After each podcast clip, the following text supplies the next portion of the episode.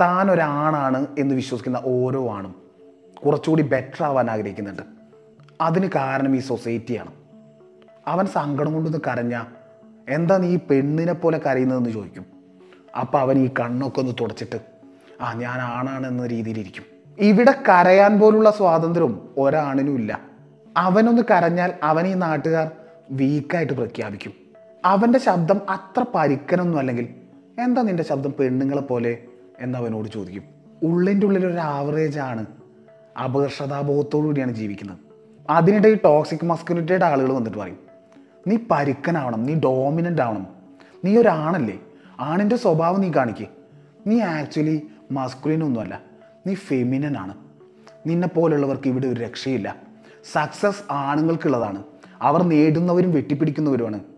നീ അത്ര പോരാ. ഇനി ഗേൾസിനെ അട്രാക്റ്റ് ചെയ്യുന്ന കാര്യത്തിലും ഗേൾസിന് മസ്കുലിനായ ആണുങ്ങളോടാണ് താല്പര്യം. നീ ഒന്ന് ചെക്ക് ചെയ്യും. നീ ഫെമിനൻ ആക്ച്വലി നീ ചെക്ക് ചെയ്ത് നോക്ക്. നീ ഒരു ഡേറ്റിംഗ് സൈറ്റിൽ നിന്റെ ഫോട്ടോ അപ്ലോഡ് ചെയ്യും. നീ നോക്ക്. ആരും നിന്നെ മൈൻഡ് ചെയ്യില്ല. നീ ഒരു പബ്ബ് പോയി നിൽക്ക് ആരും നിന്നെ മൈൻഡ് ചെയ്യില്ല. നീ ഫെമിനൻ ആണ്. ഈ ബുള്ളറ്റിൽ ഈ താടിയൊക്കെ വെച്ച് ഇങ്ങനെ മാസ് കാണിക്കുന്ന ആളുകളില്ലേ? അവരെന്തുകൊണ്ടാണ് സ്ത്രീകൾ ഇഷ്ടപ്പെടുന്നത്? അവരിലെ പൗരുഷമാണ് സ്ത്രീകൾ ഇഷ്ടപ്പെടുന്നത്. നിന്റെ അടുത്ത് അതൊന്നുമില്ല. നീ അത്ര പോരാ. നീ ഫെമിനൻ ആണ് അത് മാറ്റി മാസ്കുലിൻ എനർജി കൊണ്ടാണ് നിറക്കി നിന്നെ. നീ ഒരാണാവ്. അപ്പോഴേ ഇതൊക്കെ നടക്കുമെന്ന് സിനിമയിൽ നായികയുടെ പുറകെ കൂടി അങ്ങ് ഉപദ്രവിച്ച് ഡോമിനൻസ് കാണിച്ച് അവസാനം പ്രേമിക്കുന്ന നായകൻ മുതൽ ഇൻസ്റ്റയിൽ കാണുന്ന മസിലുള്ള പുരുഷ ശരീരം വരെ ഒരു ആവറേജ് പുരുഷനിൽ അപർഷതാബോധം ഉണ്ടാക്കുന്നുണ്ട്. ഞാനത്ര പോരാ. അതുകൊണ്ട് തന്നെ അവന് പോയി ഒരു സ്ത്രീയെ അപ്രോച്ച് ചെയ്യാൻ പോലും പേടിയാണ്. അവനറിയാം അവൻ പോരാന്ന് അവൻ ചെന്നാലും അവൾ നോ പറയും. അതുകൊണ്ട് ഒന്നിനും ശ്രമിക്കേണ്ട. തന്റെ ആ ദുർബലതയെ അവൻ അംഗീകരിക്കുന്നു.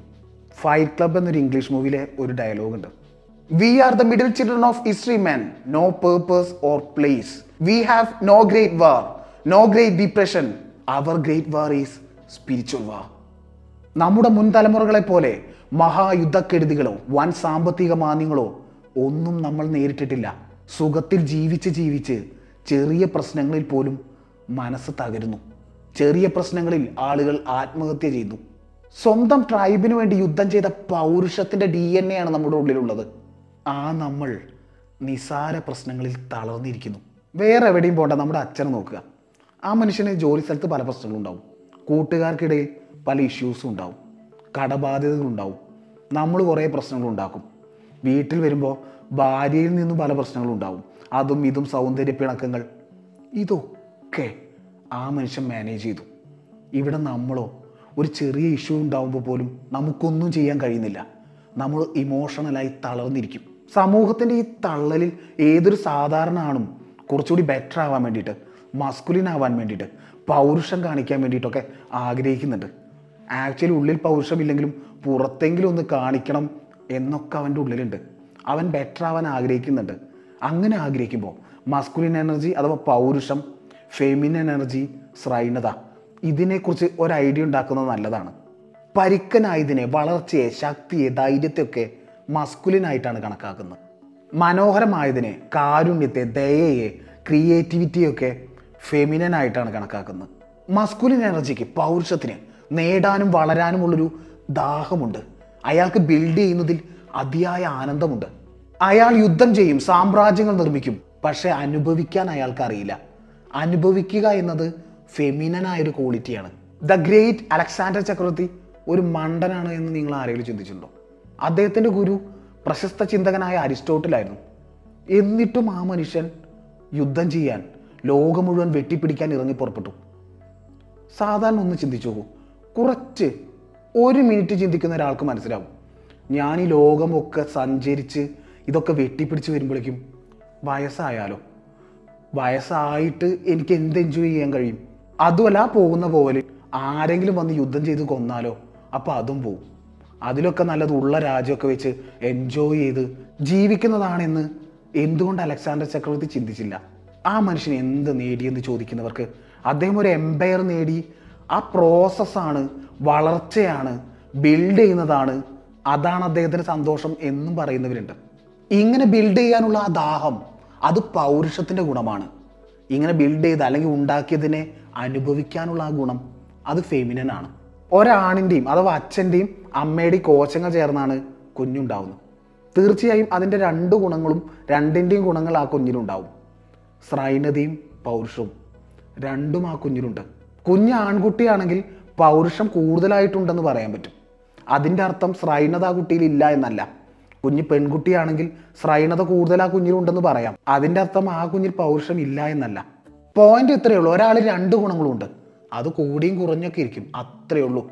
ഇനി ഞാനത്ര പോരാ എന്ന് ചിന്തിക്കുന്ന ഒരാവറേജ് ആണ്. അയാൾ അയാളിലെ മസ്കുലിൻ എനർജിയെ വർദ്ധിപ്പിക്കാൻ ശ്രമിക്കും. അയാളിലെ പൗരുഷത്തെ വർദ്ധിപ്പിക്കാൻ ശ്രമിക്കും. അതൊരിക്കലും തെറ്റല്ല. അയാൾക്ക് അങ്ങനെ തോന്നുന്നുണ്ടെങ്കിൽ അയാൾ ഇമ്പ്രൂവ് ചെയ്യണം. അയാൾ വളരണം. മസ്കുലിൻ ആവാൻ ശ്രമിക്കുന്ന അയാൾ അയാൾ പേർപ്പസിനെ ഫോളോ ചെയ്യും ബിൽഡ് ചെയ്യുന്നതിൽ ശ്രദ്ധിക്കും. അയാൾ അയാളുടെ സ്വത്തിനെ ബിൽഡ് ചെയ്യും അയാൾ അയാളുടെ സ്റ്റാറ്റസിനെ ബിൽഡ് ചെയ്യും അയാൾ അയാളുടെ കുടുംബത്തെ ബിൽഡ് ചെയ്യും അയാൾ അയാളുടെ ശരീരത്തെ ബിൽഡ് ചെയ്യും. അതാണ് അയാൾക്ക് ആനന്ദം. നേരത്തെ പറഞ്ഞ പോലെ ബിൽഡ് ചെയ്യുന്നതിലാണ് പൗരുഷത്തിന്റെ ആനന്ദം. ഓഹോ അപ്പൊ നിങ്ങൾ സ്ത്രീകളെ പുച്ഛിക്കുന്നല്ലേ? സ്ത്രീകൾക്ക് എന്താ ഇതൊന്നും ബാധകമല്ലേ എന്ന് പറയുന്ന ആളുകൾക്ക് സ്ത്രീകളെക്കുറിച്ച്. സ്ത്രീകളെ മനസ്സ് എങ്ങനെ പ്രവർത്തിക്കുന്നു എന്നതിനെക്കുറിച്ച് ഞാൻ മുൻപ് ഒരു വീഡിയോ ചെയ്തിട്ടുണ്ട്. അതിന്റെ ലിങ്ക് ഞാൻ ഡിസ്ക്രിപ്ഷൻ ബോക്സിൽ കൊടുക്കാം. ഓഷോ സ്ത്രീകളെക്കുറിച്ച് സ്ത്രീകളുടെ മനസ്സിനെക്കുറിച്ച് പറഞ്ഞതാണ് ഈ വീഡിയോ.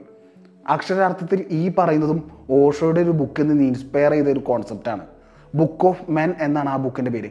ബുക്ക് ഓഫ് മാൻ നിങ്ങളിലെ പൗരുഷത്തിന്റെ ആ ദാഹമില്ലേ? അത് ശമിക്കുന്നത് വരെ നിങ്ങൾ നേടുക ബിൽഡ് ചെയ്യുക വളരുക. നിങ്ങൾ പൗരുഷത്തെ മാസ്കുലിൻ എനർജിയെ മാക്സിമം ഉപയോഗിക്കുക. അത് നിങ്ങളുടെ തീയായി വർക്ക് ചെയ്യട്ടെ.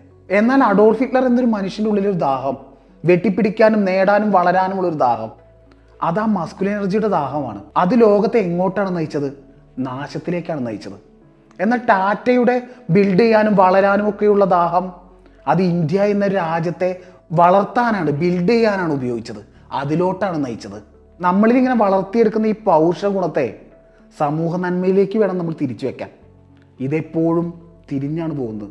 ഹിറ്റ്ലറെ പോലെ അലക്സാണ്ടറിനെ പോലെ സ്വയവും മറ്റുള്ളവരെയും നശിപ്പിക്കുന്നതിലേക്കായിരിക്കും പോകുന്നത്. അതിനെ നമ്മൾ ടാറ്റയെ പോലെ തിരിച്ചിങ്ങോട്ട് കൊണ്ടുവെക്കണം.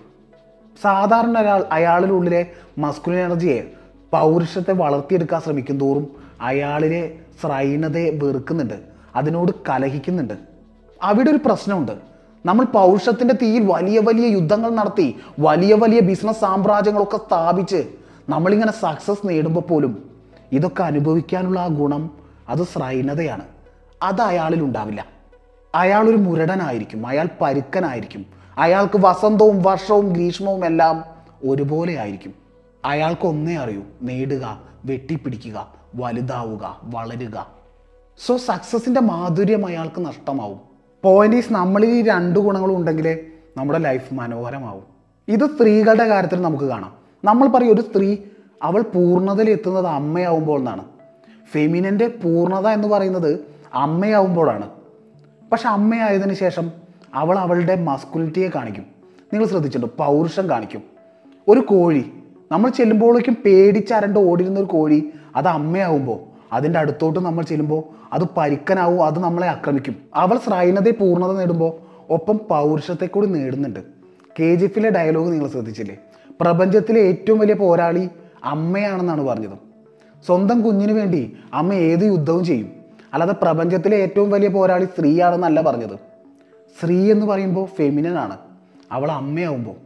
അവൾ അവളുടെ ആ സർക്കിളിൽ അവൾ പൗരുഷത്തെ കൂടി നേടുന്നുണ്ട്. ആണുങ്ങളുടെ കഥ ഇതൊക്കെ തന്നെയാണ്. സക്സസിന്റെ നെറുകയിൽ നിൽക്കുന്ന അത് എൻജോയ് ചെയ്യുന്ന ഒരാളെ നോക്കുക. അയാൾക്കൊരു ഗ്രേസ് ഉണ്ടാവും.